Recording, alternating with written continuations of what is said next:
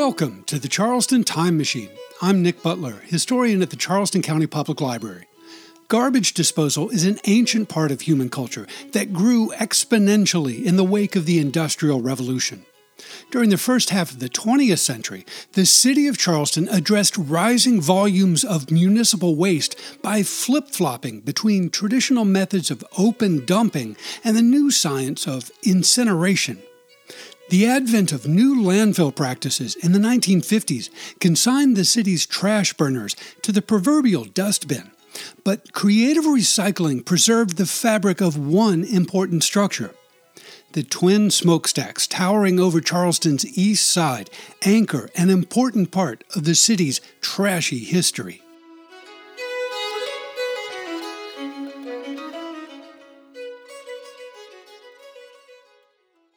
Before the advent of the technology of mass production and the rise of modern consumer culture, the people of early South Carolina produced very small quantities of what we would call garbage. Worn out goods like clothing, furniture, vehicles, and building materials were either recycled or converted into fuel for cooking and heating. Food waste was fed to animals or composted in the household garden. Only rubbish that could not be recycled or consumed by animals or flames, such as broken ceramics and glass, was cast aside outside the home. Small quantities of such trash frequently ended up in earthen privies, that is, outdoor bathrooms, within private yards.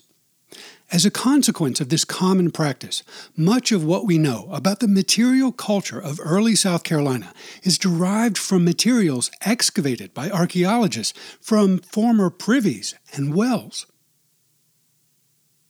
During Charleston's early decades as an unincorporated town, the provincial government occasionally issued orders for public officers to keep the streets cleared of refuse and various forms of filth. Such ad hoc prescriptions became a regular practice in 1750 when the provincial government created a board of street commissioners for urban Charleston. The gentlemen commissioners were empowered to appoint scavengers, who in turn employed teams of enslaved men to drive horse drawn carts through the streets each week to collect garbage, manure, and other refuse.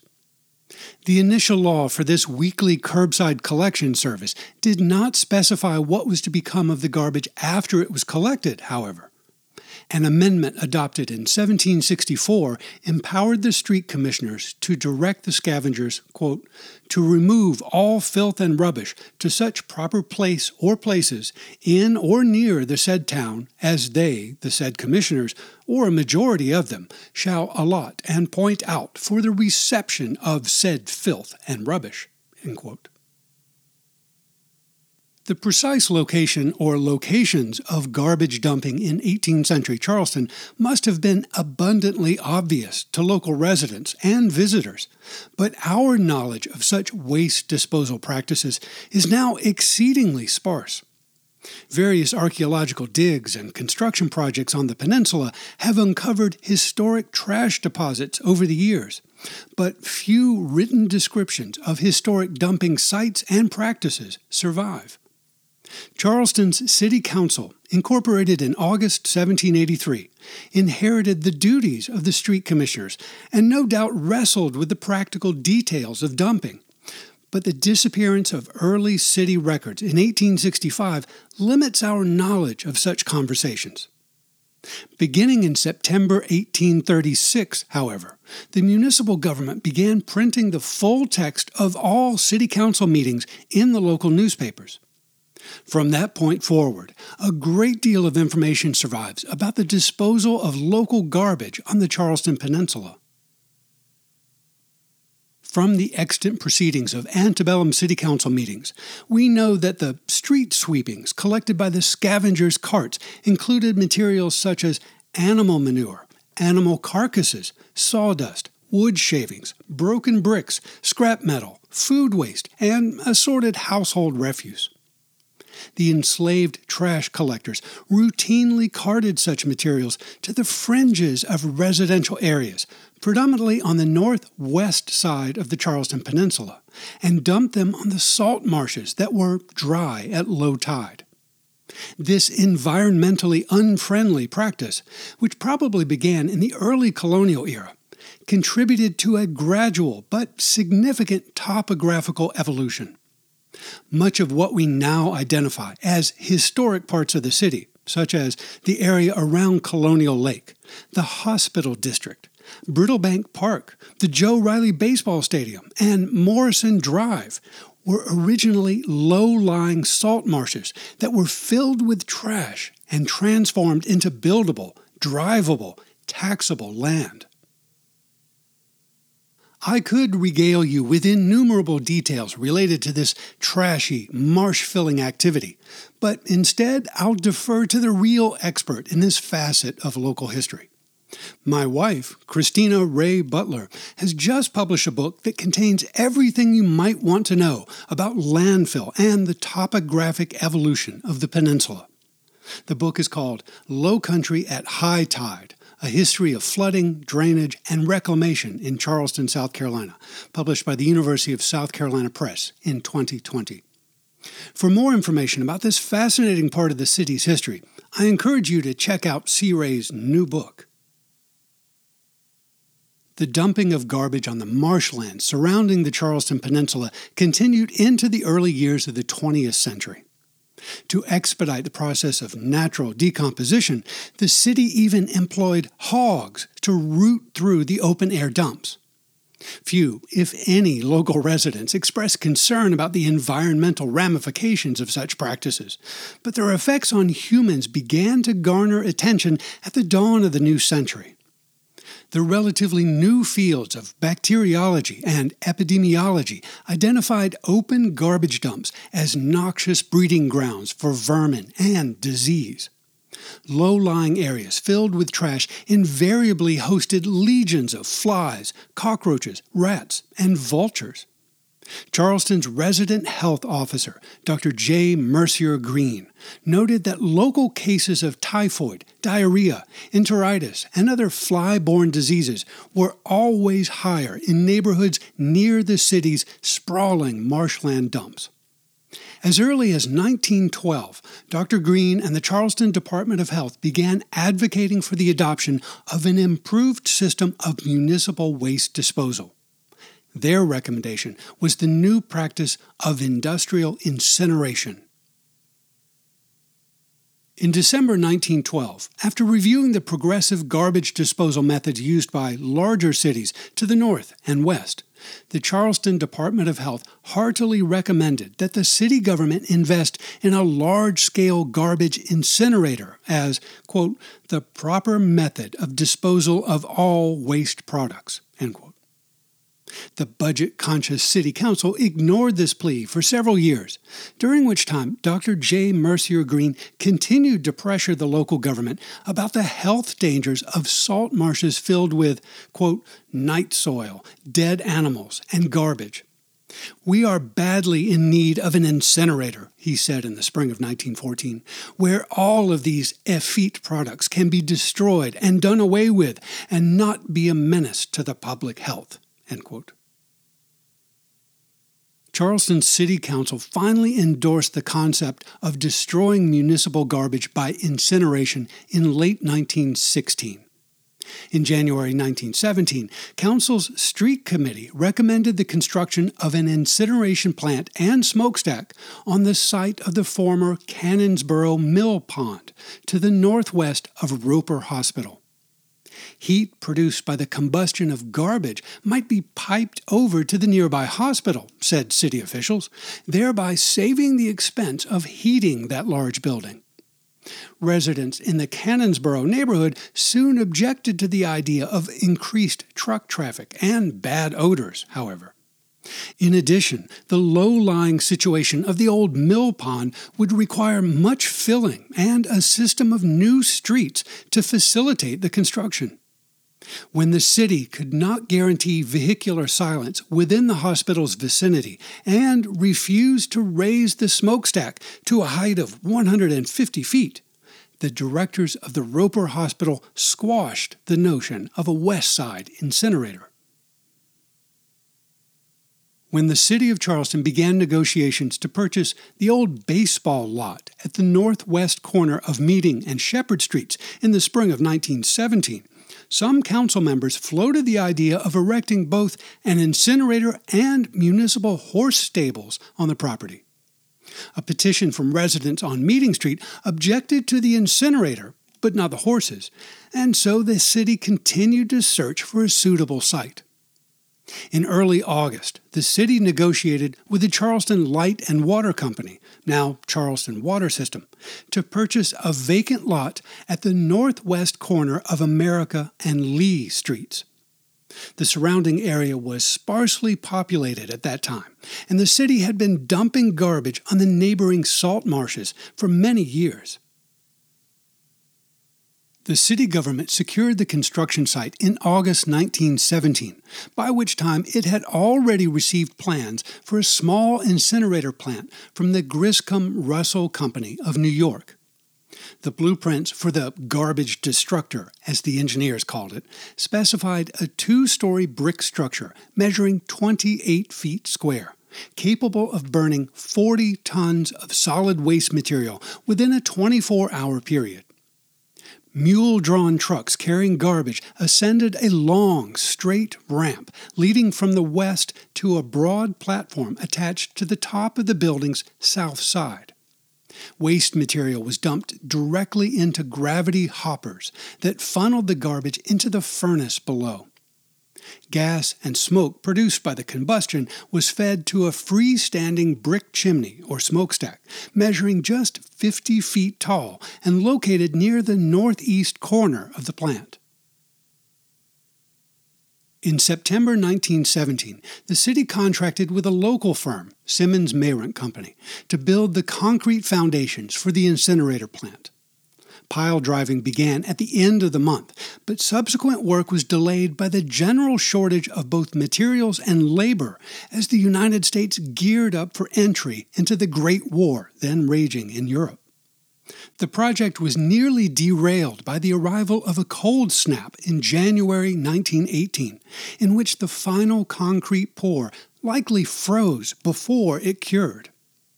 The chimney was completed by the 1st of February, by which time the brickwork forming the first story of the main plant was already complete.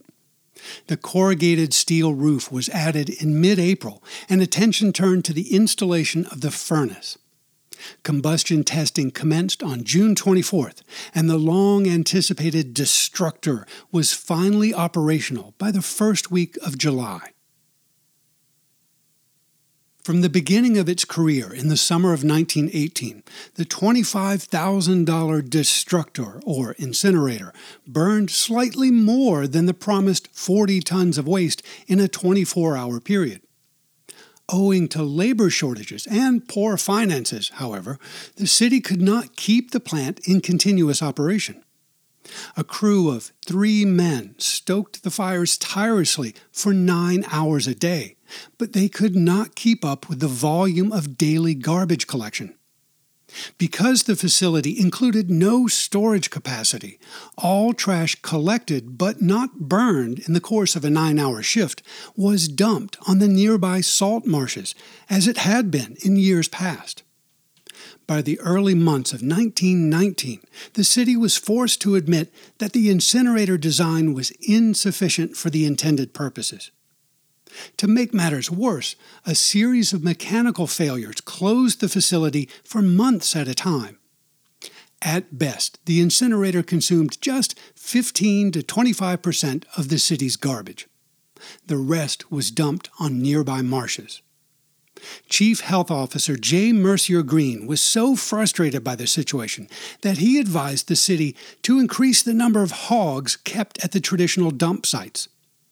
The disagreeable and nauseating odors of decomposition and putrefaction, said Dr. Green, at present outweigh those of a hog pen and are a much greater nuisance.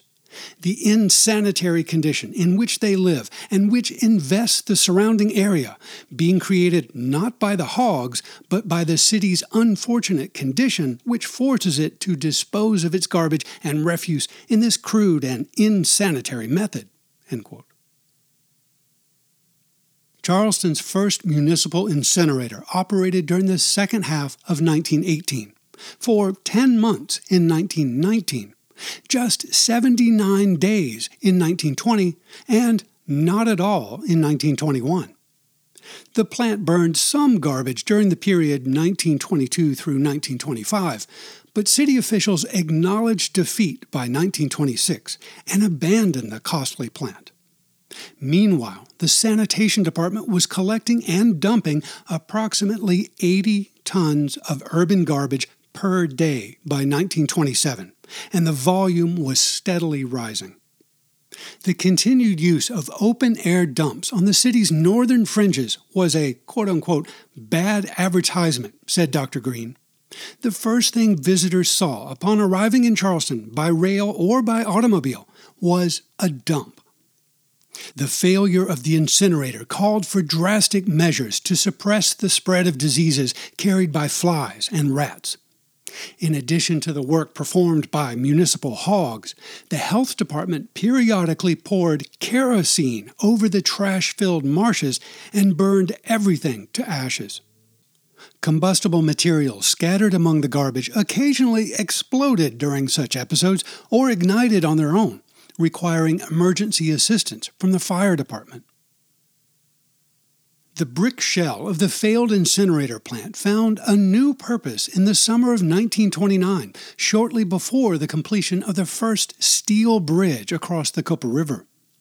The western end of the new bridge, which was started in 1928, touched down in the vacant area between Cooper and Lee Streets, formerly Vardell's Creek, but filled by decades worth of garbage to create a staging ground for the celebrations connected to the opening of the bridge in August 1929. The city government beautified the block on the north side of Lee Street between Hanover and America Street and named it Bridge Square. Rows of freshly planted palmetto trees greeted visitors beneath a flagpole erected on top of the old smokestack. The two story incinerator itself was converted into a quote unquote comfort station with public restrooms inside and wooden verandas added to the south and west sides of the exterior. After the 1929 bridge festivities, the city government transformed its new Bridge Square into a public park. In October 1930, City Council officially renamed the park to honor a former Charleston alderman, police chief, and sheriff, John Elmore Martin. The 50 foot tall chimney stack in Martin Park was dismantled in the final weeks of 1935, while the interior of the old incinerator was converted into a community service center.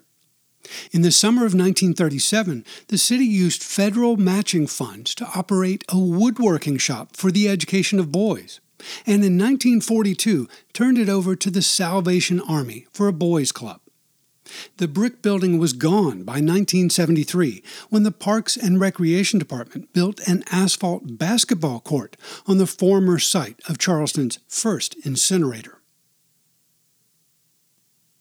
Despite the brief and disappointing career of Charleston's 1918 garbage incinerator, the city's new health officer, Dr. Leon Banov, and Mayor Thomas P. Stoney continued to emphasize the need to improve the city's waste disposal practices throughout the 1920s. Both men and their colleagues agreed that incineration was the best method to pursue, and a large monetary investment would pay valuable dividends in terms of improved public health. When Andrew Buist Murray died in 1928 and left a fortune to the city, it seemed that some Charlestonians might favor an extension of Murray Boulevard to Hampton Park rather than an incinerator. An editorial in the Charleston News and Courier explained the choice in plain terms. Quote, the dump is unpleasant, unsightly, and unhealthy. It spreads disease, thereby causing death, and while an effort is being made to get new citizens to Charleston, some that we have are being lost unnecessarily. If there is a decision between the two, the extension should be a dream of the future, and the purchasing of adequate incinerators the reality of the present. The first incinerator had cost the city approximately $25,000, all of which came directly from Charleston's municipal treasury. The cost of a larger, more efficient facility in the early 1930s was estimated to be at least $90,000, and the city was simply too poor to make such an investment. For better or for worse, the collapse of the stock market in 1929 and the onset of the Great Depression set in motion a series of events that enabled Charleston city government to realize its dream of a bigger and better incinerator. Labor was cheap and readily available, and public works projects seemed to be the answer to the nation's economic woes. As Dr. Leon Banov continued to beat the drum in 1932 for a municipal incinerator to replace the vermin filled dump at the east end of Lee Street, City Council and Mayor Burnett R. Maybank listened. In November 1932, the City of Charleston adopted an ambitious plan to borrow funds to build a modern incinerator plant for a total cost of $75,000. Mayor Maybank defended the expense as a wise investment in the city's public health. Why, I believe we will be able to save 10,000 a year in the operation of the health department through the elimination of flies and mosquitoes which come from the dump, he told the local newspaper. The dump is a disgrace to the city now. The property, however, can be transformed into fine residential tracts in the future. The site for the new incinerator, announced in January 1933, was a city owned lot bounded by Cooper, Drake, and East Bay Streets. Besides being approximately in the middle of the north south length of the city, this location also had the advantage of being adjacent to the active municipal dump at the foot of the Cooper River Bridge. A number of residents in the surrounding Hampstead neighborhood complained about the prospect of a constant stream of mule drawn trash trucks and the production of foul odors, but the city defended its selection. Motorized trucks would soon replace the old mule carts and access the plant via the north end of East Bay Street, and a smokestack rising more than a hundred feet above the ground would certainly eliminate odors. The initial estimate of $75,000 doubled in the spring of 1933 after the city government brought in outside experts to consult on the capacity and design of the new incinerator plant. In response to this dramatic increase, some local entrepreneurs offered to haul Charleston's municipal garbage out to sea for a fraction of the cost. After a summer lobbying campaign to secure outside funds, however, the city incinerator was successfully integrated into a slate of county wide construction projects to be funded by the Federal Emergency Relief Administration, or FERA. Washington approved most of that slate of projects by the end of the year, but the incinerator, as well as a proposed municipal aquarium, were set aside. Mayor Maybank applied political pressure to revive the garbage destructor project, and in early January 1934, the city secured the necessary funds from the Civil Works Administration. In the opinion of Dr. Leon Banov, the contract represented the dawning of a new day for disease prevention in the city of Charleston. Excavation for the foundation of the new plant commenced in mid January 1934, before engineers from Metcalf and Eddy of Boston had finished the building's design. Earth was removed to a depth of 14 feet, and pile driving commenced before the end of the month. Inclement weather slowed progress in February, but concrete began to flow in the second week of March to form the incinerator's base the end of the Civil Works Administration and the rise of the Works Progress Administration caused a slight delay at the end of March, and the occasional curtailment of federal relief funds led to periodic stoppages throughout the summer. Despite these interruptions, the large labor force worked quickly Contractors from the M.W. Kellogg Company of New York commenced the Lone Brick Smokestack in early May and completed its exterior to a height of approximately 135 feet by the 1st of July. The entire plant was finished by late October, and the city government invited the public to inspect the facility in early November before combustion commenced. Furnace testing began on December 10th, and the incinerator officially went into operation on Monday, January 7th, 1935.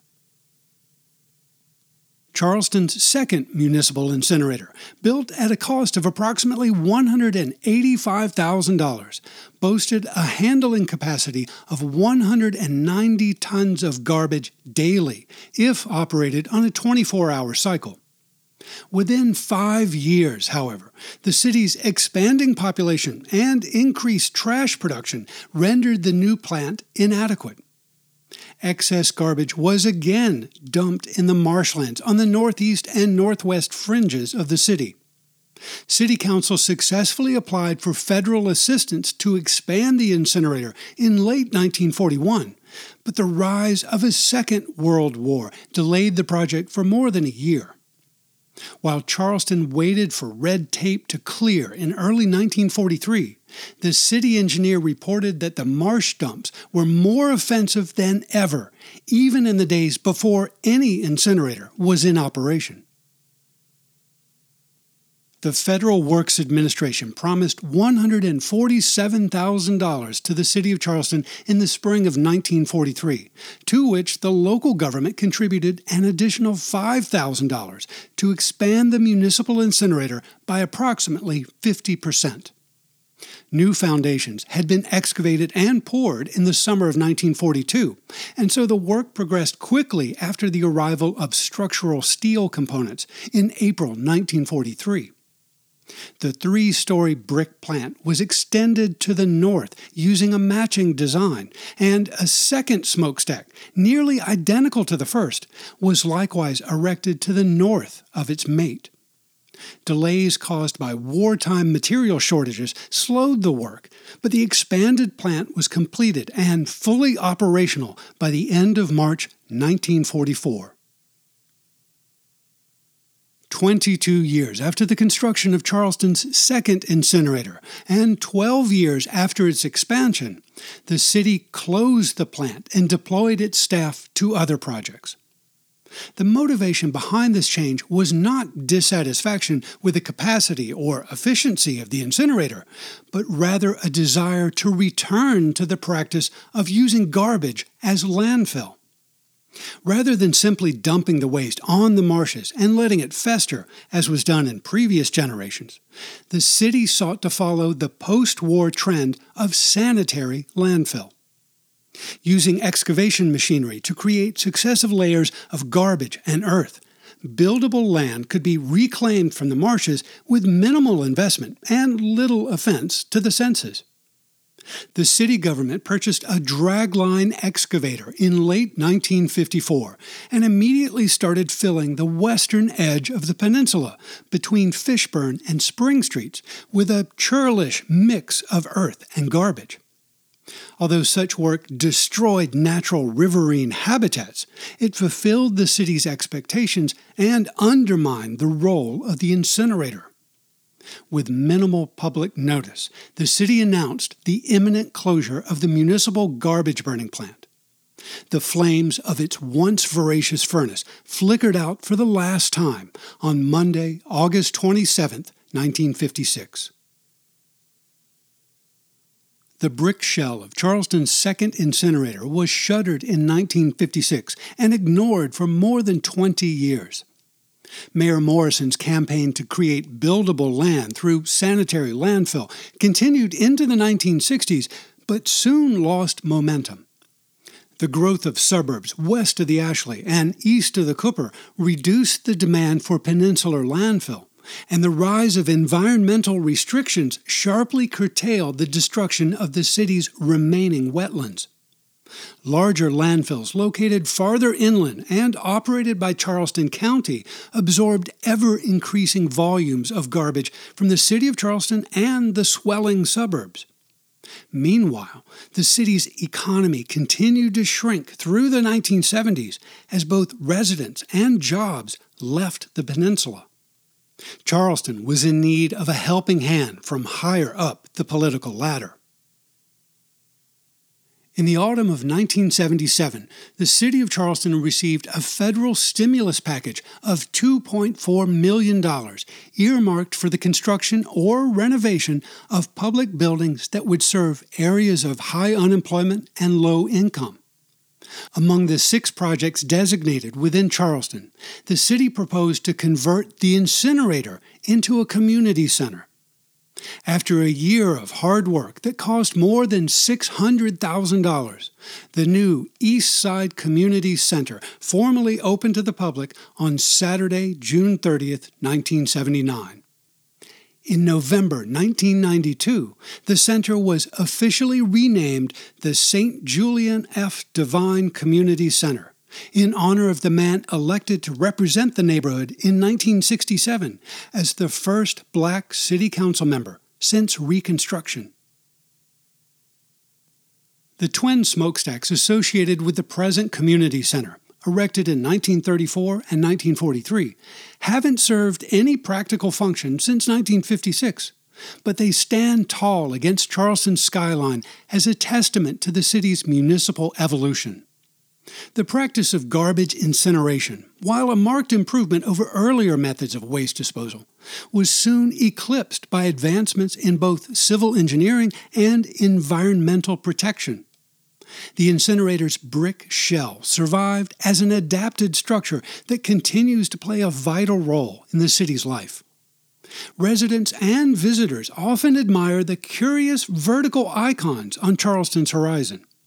So too did Chief Engineer Harrison Prescott Eddy when the incinerator's furnaces first roared to life in the dark days of December 1934. Quote, the building reflects remarkable workmanship by FERA forces, he told a local reporter, and praised the local workmen who had executed his designs.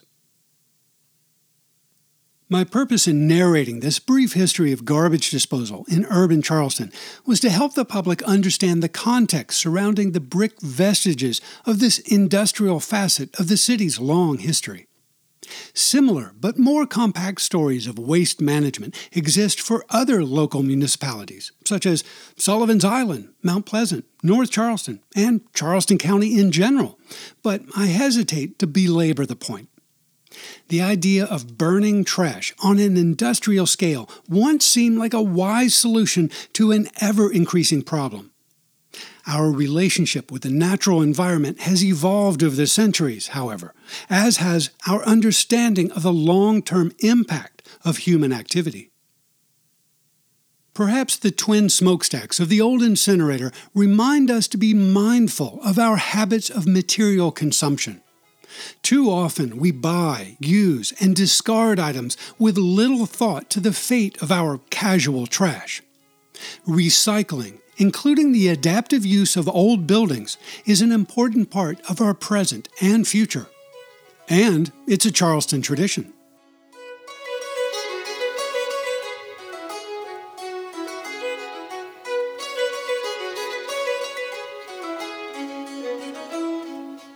Charleston County Public Library is your home for local history.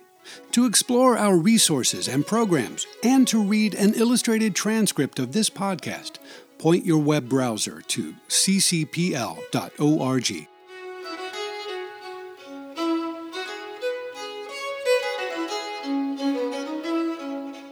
Thanks for listening to the Charleston Time Machine. This is Nick Butler, and I'll see you in the future.